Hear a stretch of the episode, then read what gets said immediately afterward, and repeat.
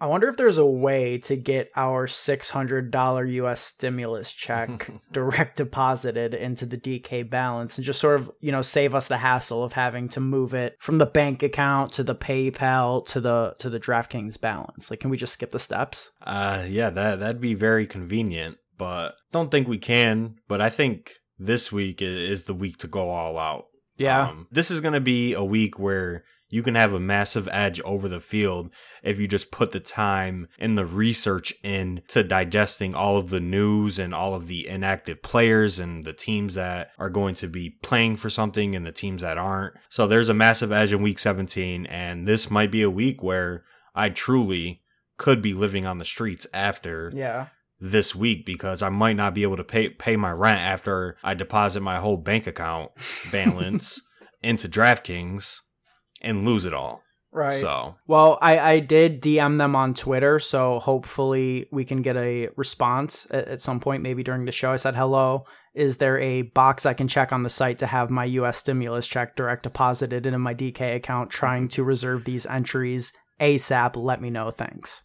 So, waiting on DK assist for the response. Maybe we'll get it mid show.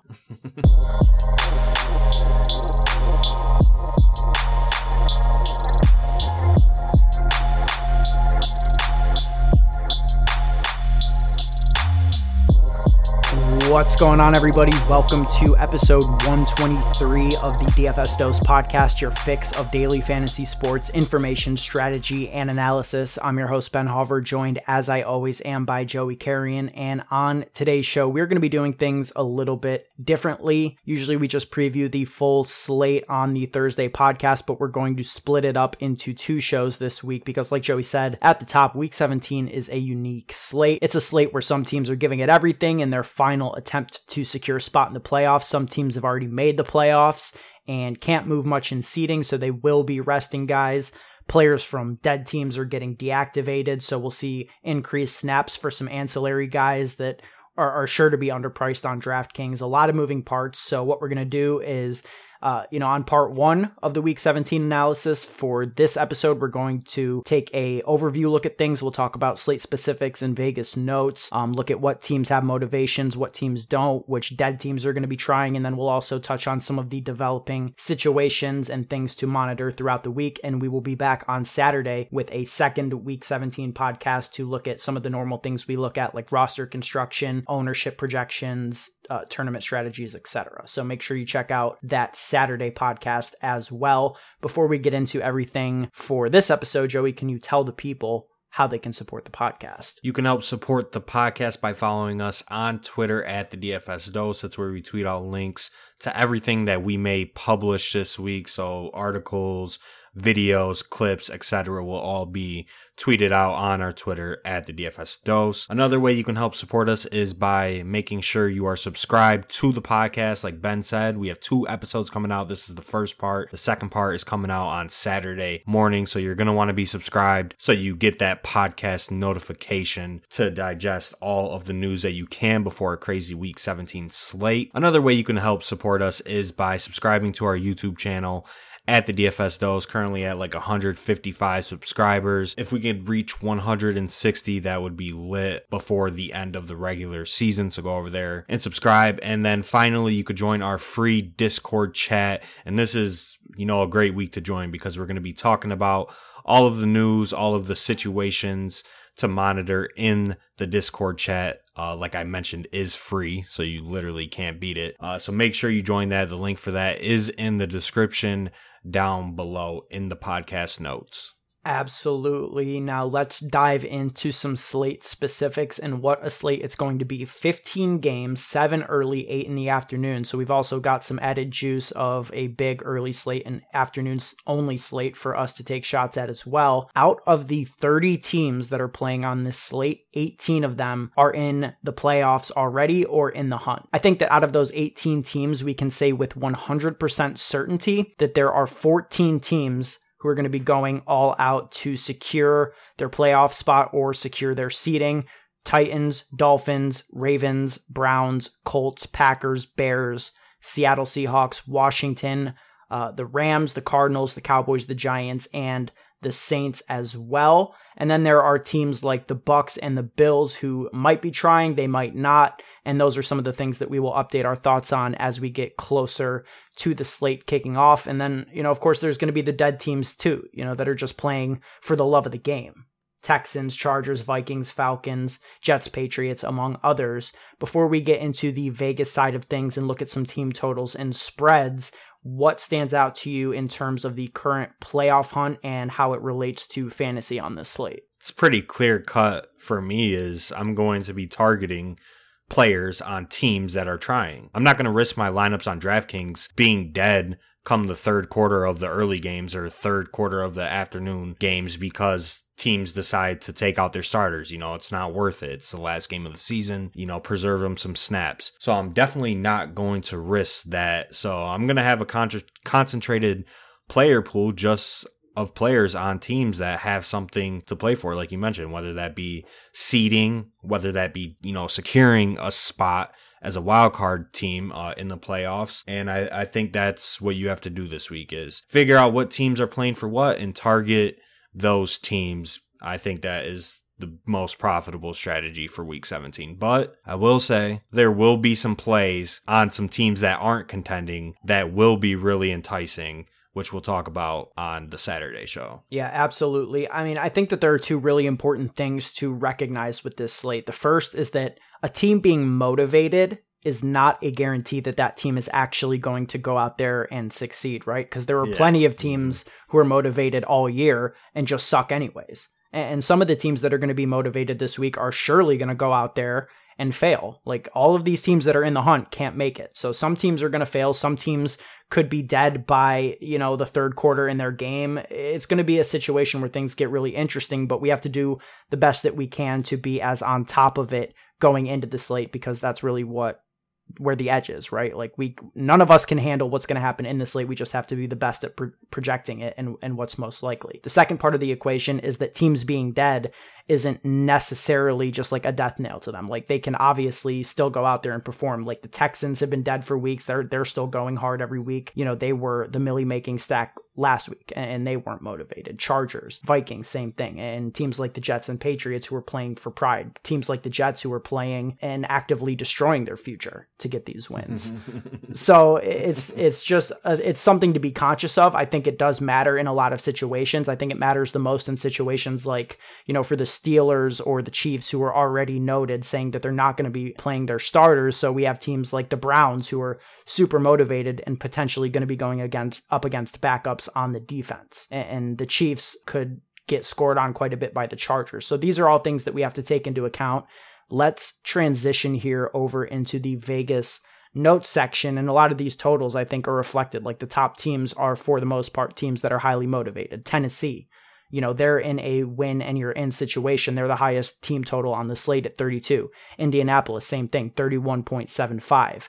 We have Minnesota, uh, 30.75, Green Bay, 29, and Baltimore, 28 and a half. What are some of the interesting things that stand out to you from a Vegas perspective on this slate? Yeah, so I mean, you mentioned it, but all of the teams with pretty high totals, or I should say, most of the teams, um, have something to play for. Specifically, Tennessee, which I expect to be one of the highest owned games in terms of DFS uh, tournaments and cash games. Indy with a total above 30. Minnesota, surprisingly, with a total above 30. Yeah. I don't I don't know about that one. That that might be an under bet, which we can talk about later. Yeah, I mean, it, it's just a spot in terms of Vegas where you want to target teams that are playing for something, teams that are playing to get the one seed, like the Packers, who have a 29 team total. The Ravens, like you mentioned, 28 and a half, and they're playing to try and get into the playoffs. They're not even a lock to make it. Yep. Um, they're probably a what, 80%, 75% chance to make the playoffs in the AFC since the AFC is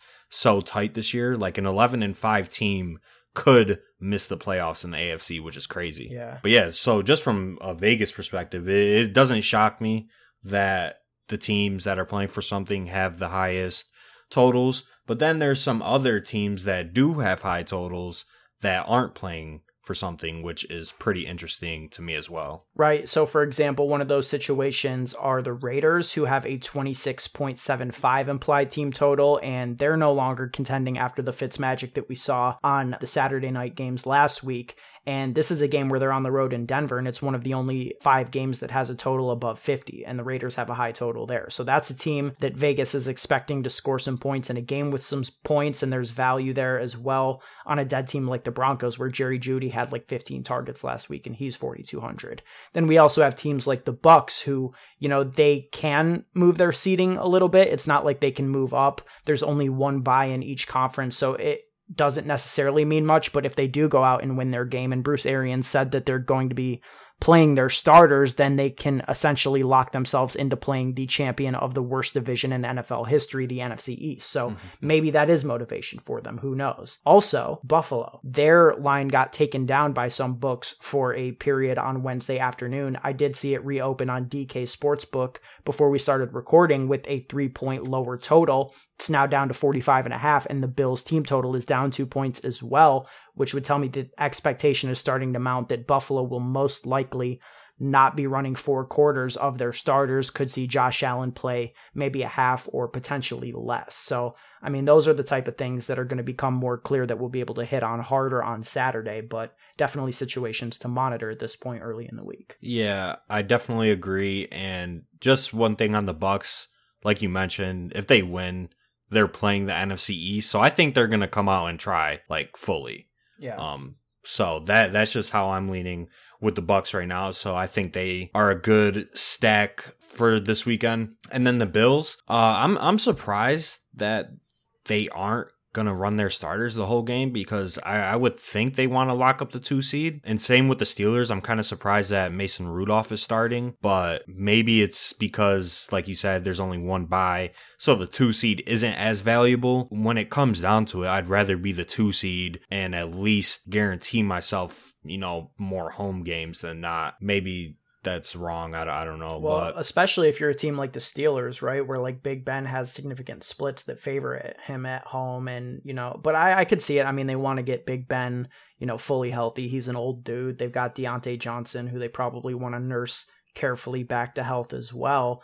But I, I, think that it's like directly correlated, right? The fact that the Steelers have already announced super early in the week that Mason Rudolph is starting is probably why the Bills feel like, I mean, they can hold the two seed, you know, regardless, because uh, they're probably mm-hmm. expecting Cleveland, who's trying, you know, their absolute hardest to smash the Steelers, and the Steelers are kind of giving up in a way the Bills are like, we, we got this no matter what. I think it is definitely correlated. You're 100% right. But how, like I mentioned with the home games, if you look at it now, and if the seeds stay the same with the Bills being the two and the Steelers being the three, and say we go into the divisional round and it's the top four seeds. Let's say the the three wildcard teams get eliminated in the first round. Say it's the top four teams, then the Steelers would have to travel to Buffalo. Like if I'm Mike Tomlin, I'd want to be at home against yeah. Buffalo, or at least have the chance because I mean the Bills are playing the Dolphins and it, it, should be a tough game for the Bills so they could they could easily lose and that would be very beneficial to the Steelers to at least guarantee themselves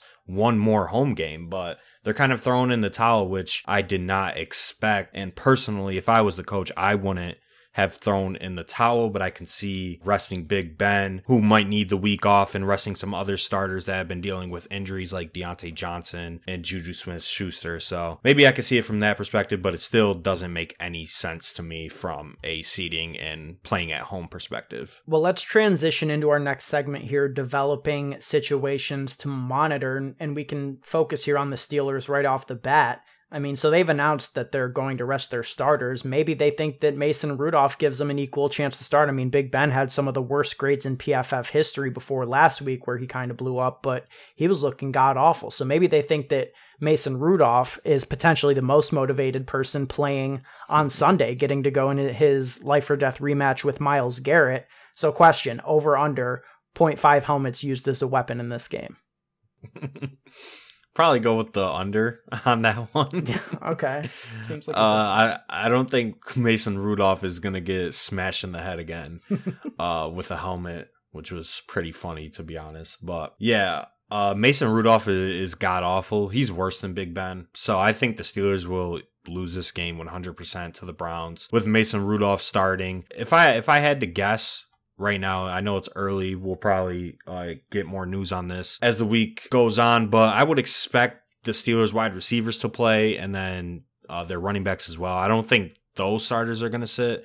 Maybe I could be wrong, but with Mason Rudolph starting in a whole supporting cast, maybe he has some some success, but largely I still think he is one of the worst quarterbacks in the NFL and he is not in play this week. And if he's starting, the Steelers won't be in play for DFS either. So staying away from the Steelers this week. Mason Rudolph is god awful. Shouldn't be in the NFL, to be honest. And we could see him in the in the XFL in what two years? For sure, absolutely and the Steelers having a 15.75 implied team total and being nine and a half point underdogs makes me think this could be a spot where we don't see Diontae, uh, Juju, James Conner, and I think that even some potential defensive studs like T.J. Watt could could be out of this game as well, which would just set up incredibly for a Browns team that is likely to get back a lot of the players they lost due to COVID. Jarvis Landry is expected to be activated on Thursday. They could get Higgins back and, and, you know Baker Mayfield at 5500 is super interesting I think as a pay down option. A guy who's won tournaments multiple times this year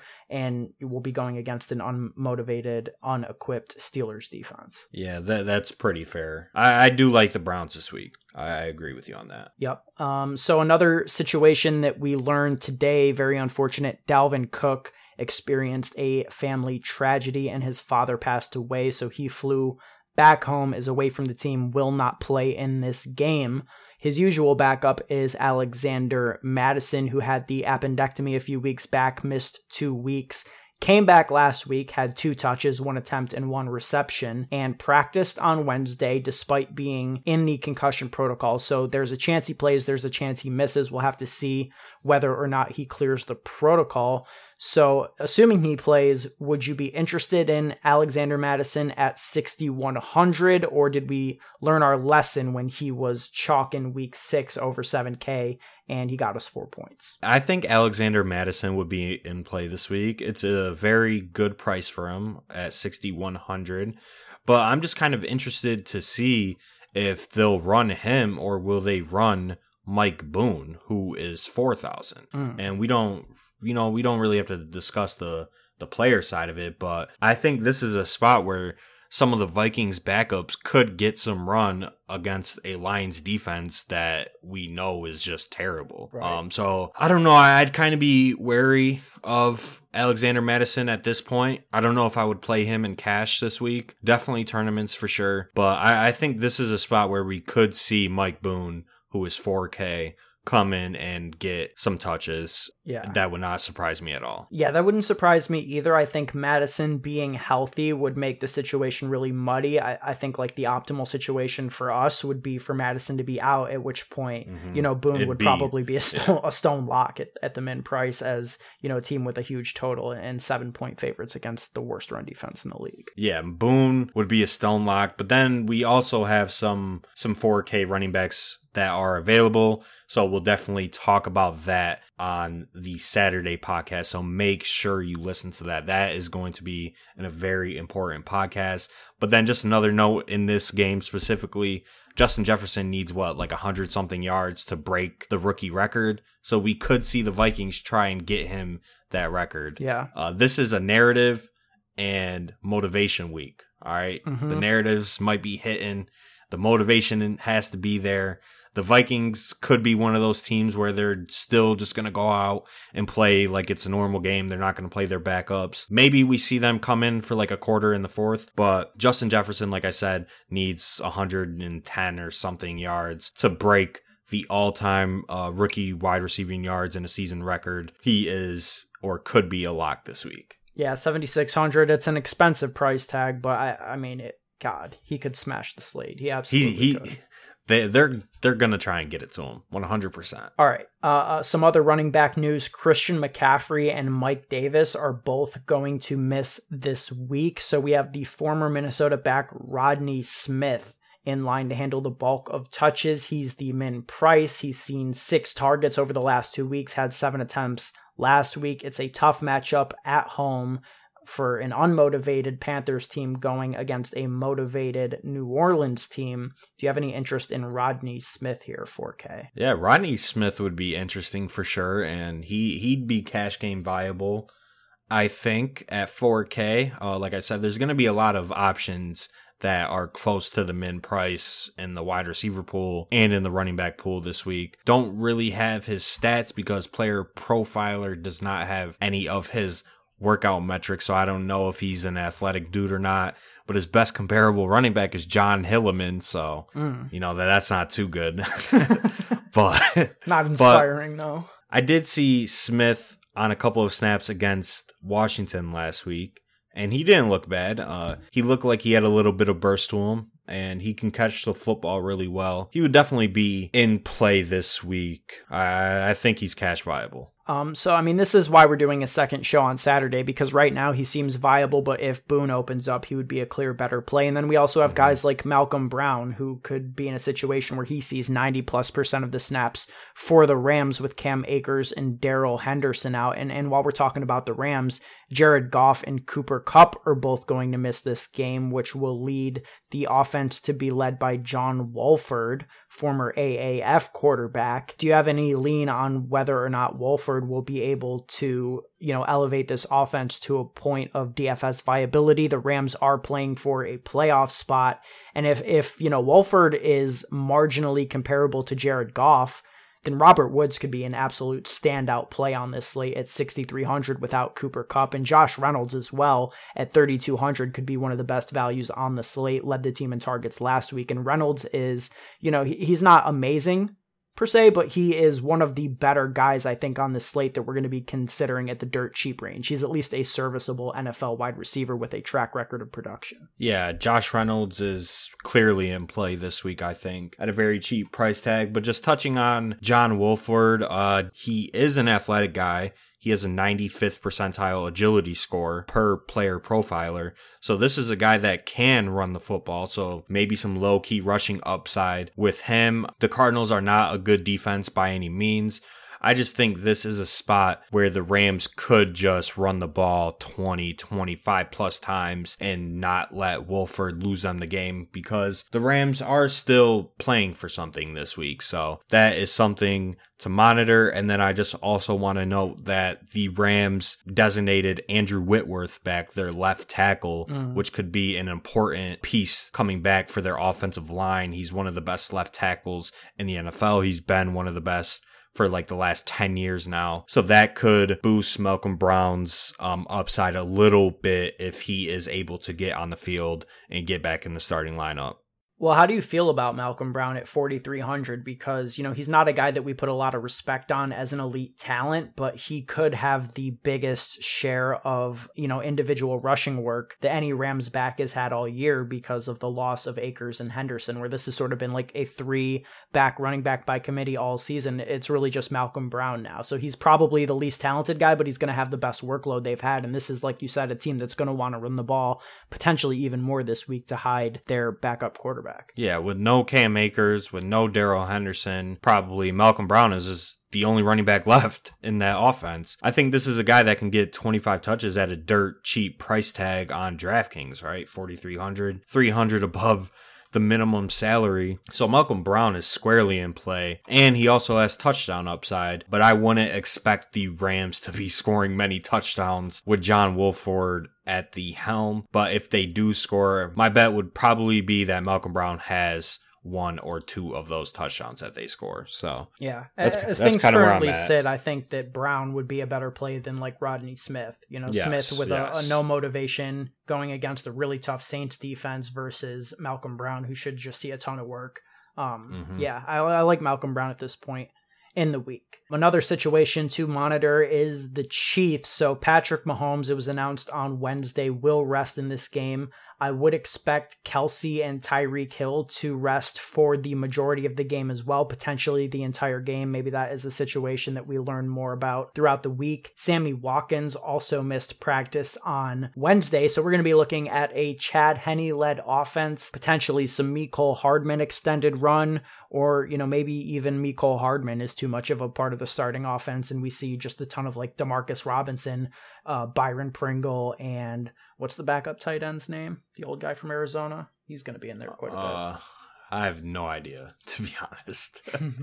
I don't know. Um, but yeah, so what do you think about the Chiefs without Mahomes? Is Mahomes the only reason we're actively looking at the Chiefs, or, or could they put up some numbers with Chad Henne against the Chargers? Yes, without Mahomes, without Tyreek, without probably Le'Veon Bell, without Kelce. The Chiefs aren't in play this week. Chad Henne's not in play. I don't think the wide receivers are in play in a tough matchup too against the Chargers. Uh, they have one of the better secondaries in the NFL. I don't think they're in play. I do think Darrel Williams might be in play at 4,800 because I do expect Le'Veon Bell to rest. He is the starter right now and they're going to rest their starters. So Williams is in play, but I don't have much interest in playing a Chad Henne led offense in a bad spot against the Chargers secondary with Byron Pringle and Marcus Kemp and Demarcus Robinson probably as their three wide receiver set. Yeah, yeah. so that that's where I stand. Ricky Seals Jones. That's that's the name I was looking for. Ricky Seals Kel-. Kelce's backup. Yeah, and, and the Chiefs have a 20.25 implied team total at home against the terrible Chargers defense. So I think that should tell you everything you need to know about the scoring expectation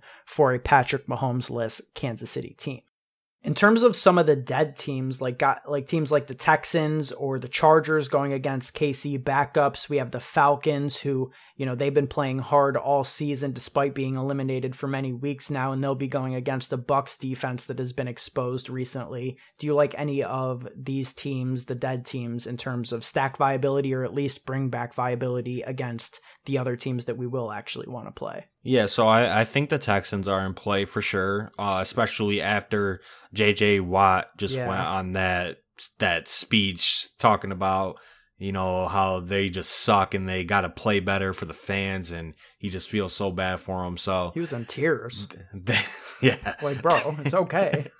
they they could be uh, very motivated, or they could just not do anything and you know stay trash. So I don't mind the Texans, and then obviously you have the Titans uh, stack, which is going to be very popular this week. Uh, and I also like the Chargers. I think the I think the Chargers are going to play their starters for the whole game, especially against a division rival that is 14 and one. This is probably going to be their only chance to beat the Chiefs in the regular season. So I do like a Justin Herbert stack, and we'll talk about it more uh, on the next episode. But I, I like the Chargers. I think they're going to come out. They're going to play the starters all four quarters, especially with Justin Herbert. You know, he's going to want to extend his records that he's already broken in terms of uh, rookie quarterbacks. So like the Chargers a lot. Think the Texans are viable. Not too much else that I'm seeing right now. Yeah, I'm I'm bullish on the Texans after the speech, and just like we need them to be good because Tennessee is going to be the team that I'm most excited to stack every which way, and, and Texans are the bring back there. So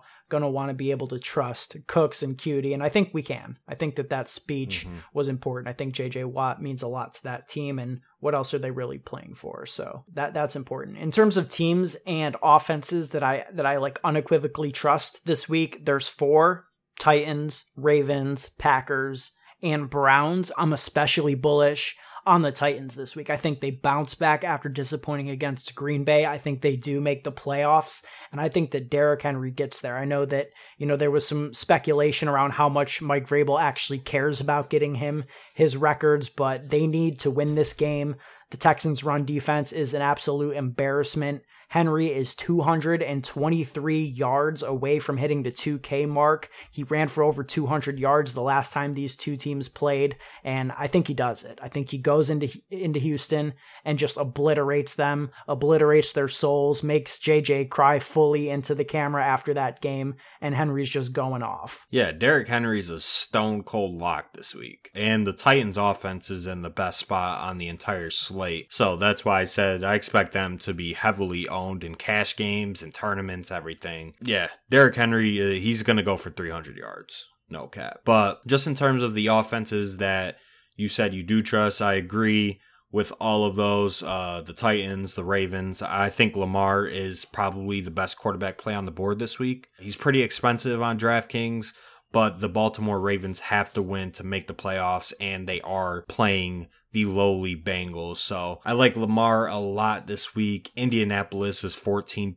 point favorites right now against Jacksonville. They have to win to make the playoffs. I think we can play Colts players uh, this week on DraftKings. Along with the Packers, I think the Bears, who have been the hottest offense over the last month, I think I trust them this week in tournaments. They've been playing well, like I just said, best offense. Mitch has been good. They put up five straight games with 25 plus real life points and that game could be a shootout. I mean, it has a total of 52 right now, which is what the second highest on the slate. So I like the Packers, I like the Bears a lot. Other than that, I mean, it's just the teams that you mentioned, and those are probably the teams that I am going to be playing this week. Uh, for sure. Every every other team is, is kind of it's kind of ugly to me. Besides the Bucs too. I didn't mention the Bucs. Yeah. Um in terms of narratives, I'm kind of off of the Bears. Like they just strike me as a team that, you know, they had it with the win streak to start the year. They lost it. Now they kind of have it again. But this whole Mitch Trubisky rejuvenation is not a long term storyline that I believe in. And as an avid follower of the NFC North for many years, I can tell you that if there's one thing that the Packers are destined to do, it's just it's crush the other teams in the division well, yeah. with playoff hope. So I think the Packers are going to absolutely demolish the Bears. I could see a Trubisky meltdown that just destroys all of the good grace that he's bought back and all of the speculative articles that he could be back in, in Chicago next year. I think that Aaron Rodgers single handedly uh, ruins the future of Trubisky in Chicago this week. Well, yeah, that that is squarely in the realm of possibility, right? But the Bears are currently the seven seed right now. They have to win mm-hmm. to get into the playoffs. They have to upset the Packers. So they're going to be trying 100%. Their starters are going to be playing the full game. So I think that puts them in play on a week where we're not going to have many teams going all out. They are one of, you know, five or six teams that are 100% going to go full try hard mode. Yeah. Um, like you said, they could easily melt. We could see Trubisky just become trash again. But I, I, think they may have found something. They've played bad teams. Don't get me wrong. They've played bad teams. That's probably the main reason why they've been putting up, you know, 30 plus every game is because their schedule has been one of the easiest in the NFL. But the Packers defense isn't anything to be scared of. I think this could be the highest scoring game on the slate. Mm. And even if they put up, you know, 27 points, 28 points, they could still get there in DFS. And this is a great spot for David Montgomery, too. I'll just say that. Yep. It was a matchup against the Packers that sort of started his epic run. Um, so we could see that sort of uh, cycle come to an end here with one more final push. Yeah, I mean, I I think he's one of my favorite plays on the board this week, but I'm I, I think I'm higher on the Bears than you for sure. So